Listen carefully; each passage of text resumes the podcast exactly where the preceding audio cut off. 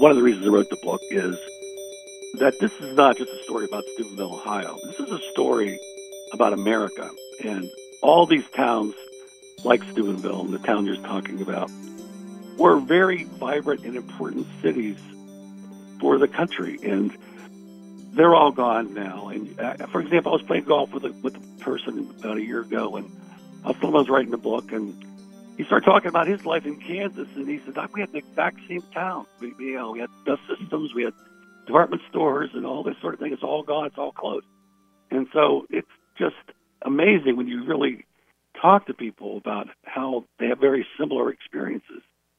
And you know, when I think about when I think about the political uncertainty in the United States today mm-hmm. and the polarization, it it remind I I it, to me it really has a root cause in, in offshoring all of our basic industries. This is Jerry Madden. I'm the author of Steel Valley, coming of age in the Ohio Valley in the 1960s. It's a love story. I grew up in the Ohio Valley. Uh, my parents were born in the Ohio Valley. I was actually born in Memphis, Tennessee. We had a reversal of fortune, shall we say, when I was five years old. We ended up living with my grandmother in Steubenville, Ohio. And one of the things that's really remarkable about that is when I graduated from uh, high school and went into college at the end of the 1960s, uh, the steel mill went into a steep decline. And uh, at the same time, the Catholic schools that I went to were all taught by all we were all taught by nuns, and they all left. So when I left the valley, or when I came of age, the steel industry died, and the nuns that ran the schools left, and the schools closed. So it was it always really impacted me, and I've always thought that was a remarkable uh, piece of history. And I've been thinking about writing this book for at least 25 years, and uh, eventually I I mean, I had the story, but I didn't have a love story to go with it. So I had the backstory, but not the front story. It took me about a year to write, and it was published last January. Our guest is Jerry Madden.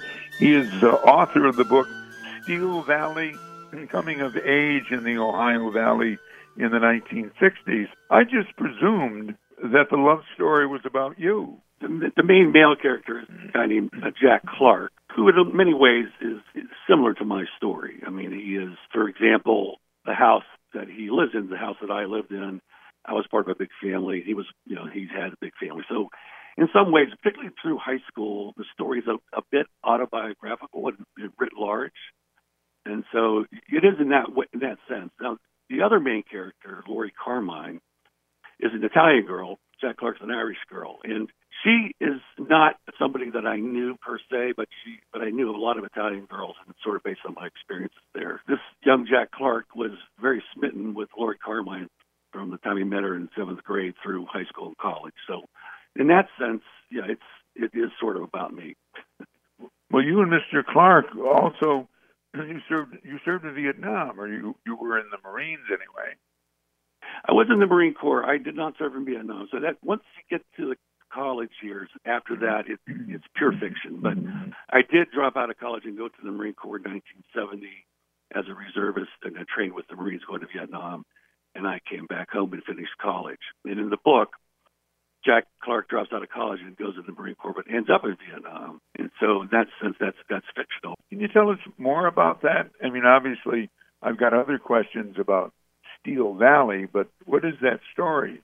I mean, I'm sure that a lot of people have similar stories. I mean, it's sort of the story about the, you know, the one that got away. Mm-hmm. It's typical, I guess. I was a 13 year old and I met this young uh, girl, Italian girl, going to a different, different elementary school, which was all Italian, taught by different, different order of nuns, and it, you know, met at a basketball game basically, and I was just totally in love with her. Mm-hmm. Never stalked her, of course, because I was, you know, I was 13 years old, skinny, and you know, shy and all that. I kept running into her, and, and we ended up in, in high school together because all the elementary Catholic parochial schools fed into a larger uh, high school called Catholic Central High School in Steubenville. She is someone that I was terribly smitten with, but I honestly never dated her. And in the book, that's sort of what happens. And he gradually he becomes more mature, and he's he's still very intimidated by her, but eventually he opens up to her. They they uh, in the time they finish college, uh, things happen to both of them that take them off in directions they never could have anticipated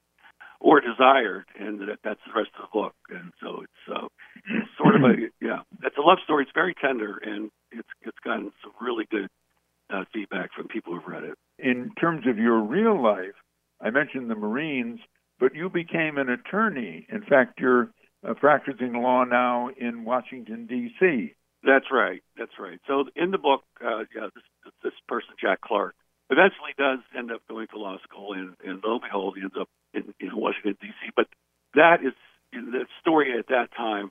Like I said, from college on, it's purely fictional. Jerry Madden is author of Steel Valley, Coming of Age in the Ohio Valley in the 1960s. I am interested in your uh, backstory.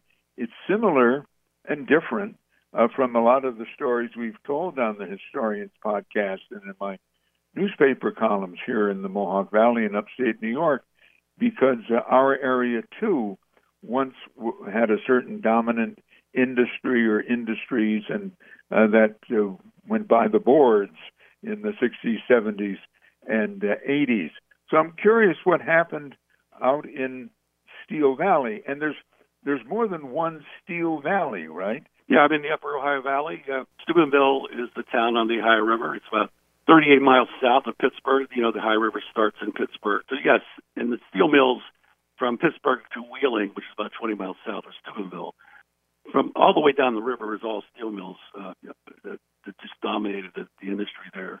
But yes, Mahoning Valley in Youngstown is also still in you know, Steel Valley.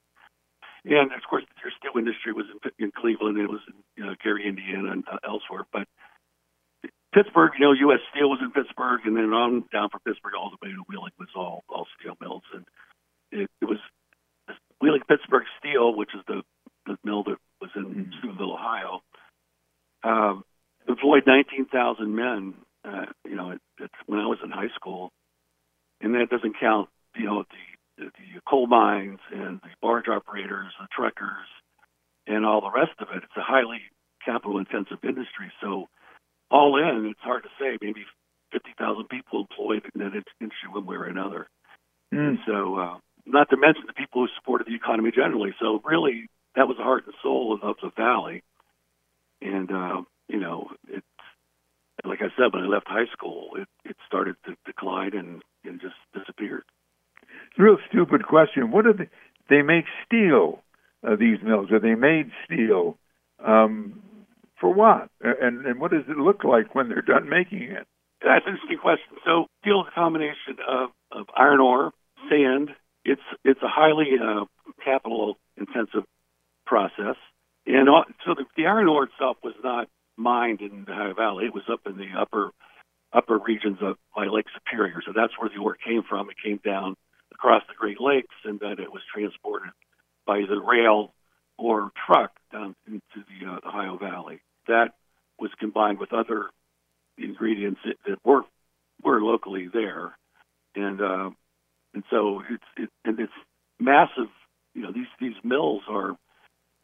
I mean, they're just they could stretch for miles. I mean, this is real. But the railroads all around it. I mean, it's really it's really quite something. So if you're around one of those steel mills when they're operating it, you can hear the din of the of the trains and the you know the whistles and and uh, just the noise of the whole thing, plus all the uh, all the smoke and everything that goes with it. It's it's, it's really it, you know you, you won't you won't miss the fact that you're in a steel town. Why did, uh, for example, Steubenville become a steel town? Or these other uh, places that did? I mean, is there some reason that they would have located there? Well, I think the river is the main reason. I mean, you had steelworks in, in Steubenville going back to the 1820s, but you know, big steel arrived in around the early 1900s. There were three enterprises that had failed. They were in the steel business, and they were bought up, and Wheeling Steel was formed. Uh, and uh, so they took what they had and they expanded it greatly, and they they made virgin steel right there in, in Steubenville and Mingo Junction, which is three miles south of that. What went wrong that turned this around, and, and what's the situation today? Do they still make steel in Steubenville and places like that? No, no, they don't make steel in Steubenville anymore. Uh, so steel mills, of course, ran uh, full blast through World War II, and uh, and after World War II, the, the only real steel industry standing was in the hmm. United States. I mean, Japan had been destroyed, Germany had been destroyed, other countries' mills had been destroyed. And so with all the pent up demand from the depression and from the war, the mills in the United States ran full blast until the early 70s. Uh, and because they didn't have any competition, they really didn't modernize. And at the same time, all these industries, industry in other countries which had been destroyed, were rebuilt, and they were had better better technology. For example, Wheeling Steel used what's what was called open hearth furnaces, which are very inefficient. And the new mills in other countries didn't do that. So they eventually those mills caught up with with uh, the industry in the United States. And at the hmm. same time, of course, plastics were becoming much more uh, prevalent in everything. There used to be they used to use steel, but they didn't. They stopped using steel for that. So you came to a point in the United States where you started having surplus steel, and plus the competition in the other countries and they just could not compete.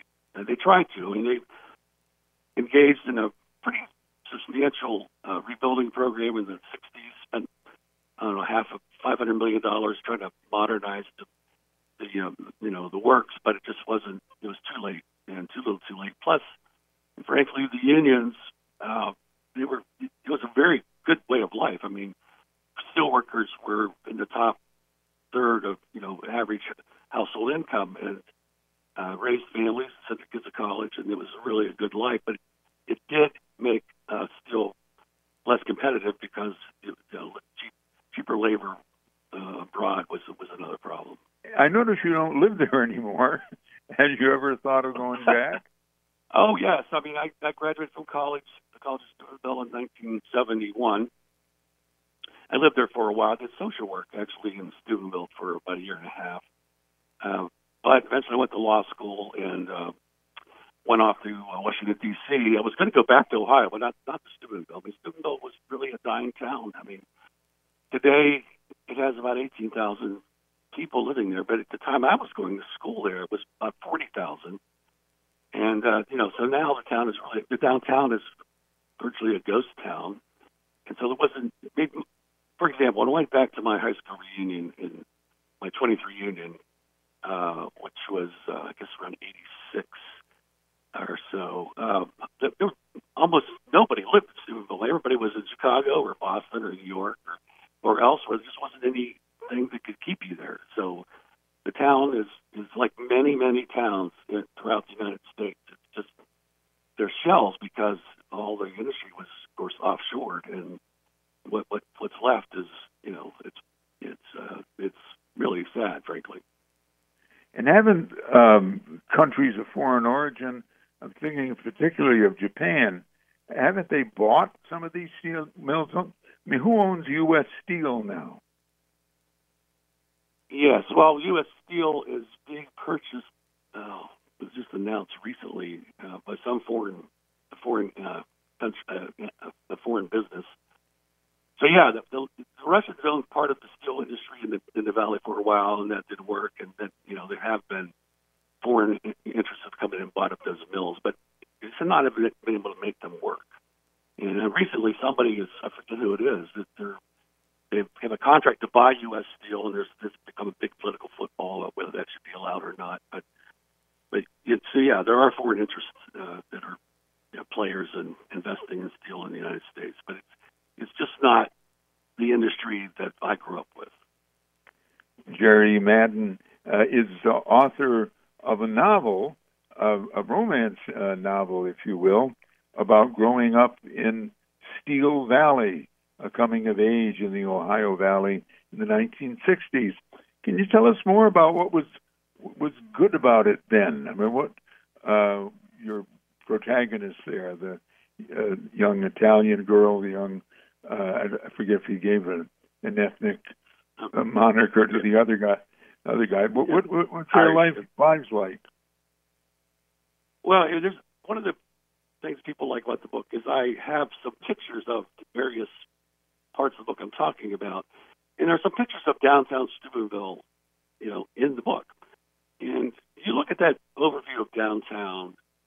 Uh, it was a vibrant downtown area. I mean, it you know, there's and a city bus system that was robust. Uh, you know, they had 95 to 100 stores in the downtown area. You know, from Sears to J.C. Penney's to uh, you know uh, the hub, which was a private department store, hardware stores, restaurants, jewelry stores, and the and and, and the rest of it. And it was a very very, I mean, it, it, it looked like Chicago, but was very small. I mean, it was just that kind of a town. And so uh, all the families, most of the families are doing well because you know the unions, as I said, the AFL-CIO, those steel workers got paid very well. So I didn't even know about, I didn't even understand class distinctions when I was growing up. Everybody just seemed to be virtually, you know, pretty much the same. And uh, and you had two high schools. You had the our Catholic high school and then one public high school, and we were great rivals. And that was always the last game, football game of the season, and you know that was just a lot of, uh, just it just had it had a certain spirit that was really, you, you just can't, you know, you just can't. Uh, you, you just can't make it up. Um, and so it was, uh, and then it, it just slowly disappeared, and and uh, it, it was just uh, it was it was very bright, vibrant, and then I guess if you stood, if you stayed in the town, you probably wouldn't notice it happening so much. But if you left right at the apex, which I did, and then you come back 15, 20 years later, it it really is quite shocking. So. Mm-hmm. Yeah. Well, I I must say what you're saying sounds so much like uh, what, uh, let's say, people I grew up with said in their older age uh, from whatever upstate New York town we're, we're talking about. And I live in the, oh, I guess you could call it the capital district of New York State. But the city I came from was the carpet city, like uh, you had the steel city, uh, and all those carpet mills are gone. Other things have come in there, but people will go through this litany of, oh, we used to have this, we used to have that, and we, I don't know, people are just very sad about things. I must say, you know, that I was thinking about it. Our area, the Mohawk Valley, we have more diversity of employment, or did. Um, we, we have a big General Electric plant and still have a, a General Electric plant. We're also near the seat of government. The capital of New York State is in Albany, and they're not about to move that to uh, Japan. Yeah, that certainly helps.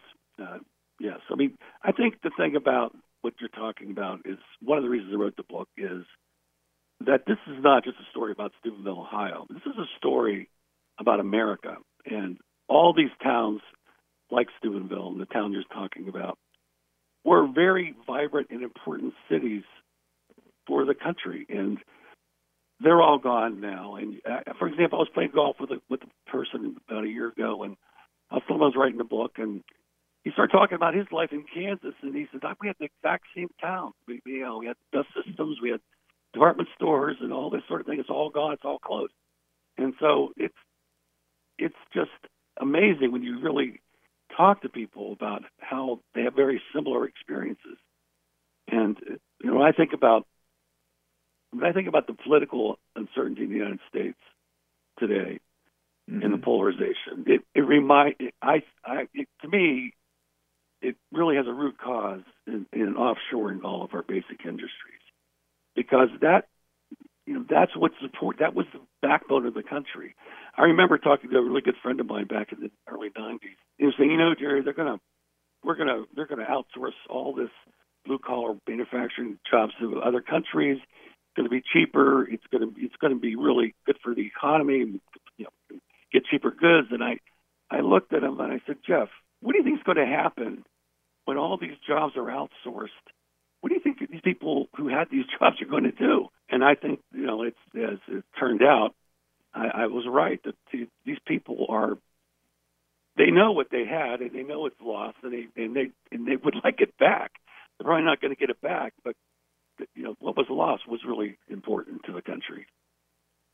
One thing I've noticed in uh, Amsterdam and other of the declining or the upstate communities that have declined is uh, the old the as the generations get older, some come back to the homeland, if you will, to take care of the old folks, and then they stay there because if they're retired, you know, it's really not a bad life up here. And I don't know about uh, out uh, in Steubenville, Ohio, but you know we have, um, oh I don't know, nice hills and mountains and lakes and so on and so forth. So that's provided some people returning to the area. Yeah, that, that's that's true. Well, you know, Steubenville, the Steubenville area is a lot cleaner now than it was because the mill produces a lot of graphite and other you know pollutants called soot and stuff. So it's a lot cleaner, but it's again it's half the population. But you're right. Right. It is a it is a nice place to live if you have somewhere to make a living. Uh, there's plenty of homes available. It's much cheaper to buy a home there. A lot of homes are now in disuse and disrepair because they're just abandoned. Uh, oh but, yes, yeah. You know, and so I, I've, I've, I think one of the things about the pandemic we, we keep hearing about is since people are not needing to go to the office so much, that people can work remotely. And so there is some thought that it would make sense to go to some of these towns and buy a really nice old home at, at a very low price and you know work from home. So maybe that'll be uh, one of the things that'll help these cities. One of the industries we had up here was glove making in Gloversville and Johnstown and places like that. And the young people left that uh, way of making a living way back. You know, back in the early 1900s, they were getting out of Dodge, if you will. uh. So, and I don't know if any of them would have any interest in coming back. Maybe if you opened uh, some industrial uh, manufacturing companies in the Ohio Valley, I think that uh, there would be no problem finding people to work there. Put it that way. I mean, that's one of the at the end of the book I talk about, you know, reshoring some of industry and and that you know, in the the, the uh, Jack Clark, the lawyer, spends his career trying to attract industry back to the Ohio Valley because you have all these great people, and it is beautiful, like you said. I mean, the Ohio River uh, is uh, beautiful, and the mountains are, are gorgeous, and it's it's a delightful place. Uh, so, um, so yeah, I think uh, there's plenty of opportunity. There's plenty of resources there to to re-industrialize the United States, if you will. But do you know any, like your family? Are they like my two kids are? One still lives here, although they're now uh, getting to be 50 in their 50s, and they're and they're part of the group of people that work from home, and so they're looking around the country, kind of to decide where they're going to go. And my son has been all over the place. Um, so, it, it, in my limited experience, I haven't seen much of of of um, the younger generation wanting to come back. I have eight siblings. I have one that still lives in the Steubenville area. The rest are in Hawaii and south, up in Connecticut, and all over the place. But uh, it, it's interesting because there are some people still there. So Judy Woodruff, about a month ago, did a uh, a special on on Steubenville, Ohio, and and went back and interviewed people in, the town about what it was like. And she was talking. Judy was saying, you know, back when in the 60s and 70s, if you're running for president, stopping in Steubenville was a must so Jimmy Carter and, and the rest of them made stops in Steubenville, Ohio. And uh, of course, they don't do that anymore. And so she was talking to some people who stayed. And one of the people that she interviewed was a person who was in my high school class, Carmen DeStefano, who stayed and stayed. He's, he's still part of the union, whatever you know little work there is left. And she was talking to him, and uh, he was saying, "Yeah, I was raised. My my father was a Democrat, and I was a dyed-in-the-wool Democrat. right, and right. I, I have two sons, and they're Republican, and you know, it's just so different than it was. I mean, the Ohio Valley, Steubenville area, the Ohio Valley, in the, before recently, was all blue. So every election, that whole part of Eastern Ohio, from Cleveland all the way down south we, to past Wheeling on the Ohio side, was all Democratic. And now it's completely the, the reverse because right. you know they have nothing to lose, and they're like you know they're you know they're hurting. And Jerry Madden is author of Steel Valley, Coming of Age in the Ohio Valley in uh, the 1960s. What's been the reaction to your book? the re- the reaction from people in the valley has been amazing. I mean, I've I've heard from people I haven't heard for 30 years that I went to college and high school with, and they absolutely love the book. I mean, they just they relate to it. They say it just takes me right back there. Uh, they love the love story. One of the things I did, a lot of uh, authors don't do in historical fiction, is that I footnoted a lot of the information I was talking about. So, for example, uh, when I talk about the Catholic churches and the schools, I footnote when they were built, you know, who built them and that, that sort of thing. So there's a lot of information in the in the footnotes of, that actually document what I'm talking about. And when I wrote it, I was a little concerned that, that people might not like that. But what I've heard is that they like it because it gives credibility, you know, creds to the story because it's all sort of validated in the footnotes. Mm-hmm. So the, the reaction from people who grew up there has been just uniformly uh, positive. I mean, just they just they just love it.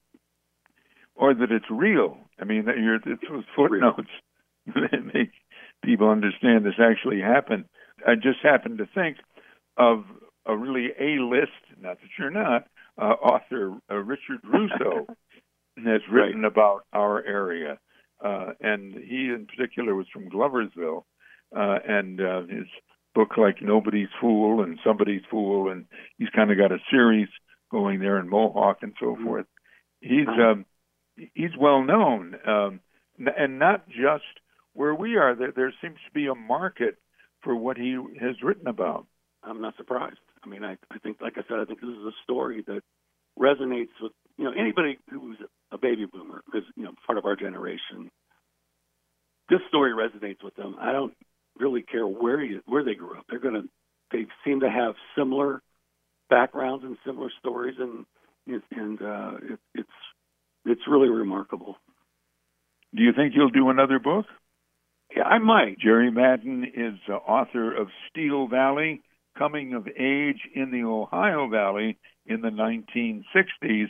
This is the Historians Podcast. And now it's time for the History Mystery. Which famous person was from Steel Valley, in particular from Steubenville, Ohio? Was it James Dean? Was it Dean Rusk? Or was it Dean Martin? We'll have the answer in just a moment. Uh, Dave Green and I produce the Historians podcast, and we look for support from you for uh, this uh, effort on our part. You can donate funds uh, to our GoFundMe campaign by going to the blue button on our main website, bobcudmore.com. The blue button will take you to our GoFundMe campaign. Or you can donate the old fashioned way. Uh, just uh, send a check to me made out to Bob Cudmore to Bob Cudmore, 125 Horseman Drive, Scotia, New York, 12302. All right, we've been talking about Steel Valley and various places in the country that are called Steel Valley, including Steubenville, Ohio. What famous person with Dean in his name came from Steubenville? It was not James Dean, the actor. It was not Dean Rusk, who became U.S. Secretary of State. It was comedian, crooner, and Rat Pack member Dean Martin, who was born Dino Crocetti in 1917 uh, in Steubenville, Ohio. Uh, Dean passed away in 1995. You've been listening to the Historians Podcast, and I'm Bob Cudmore.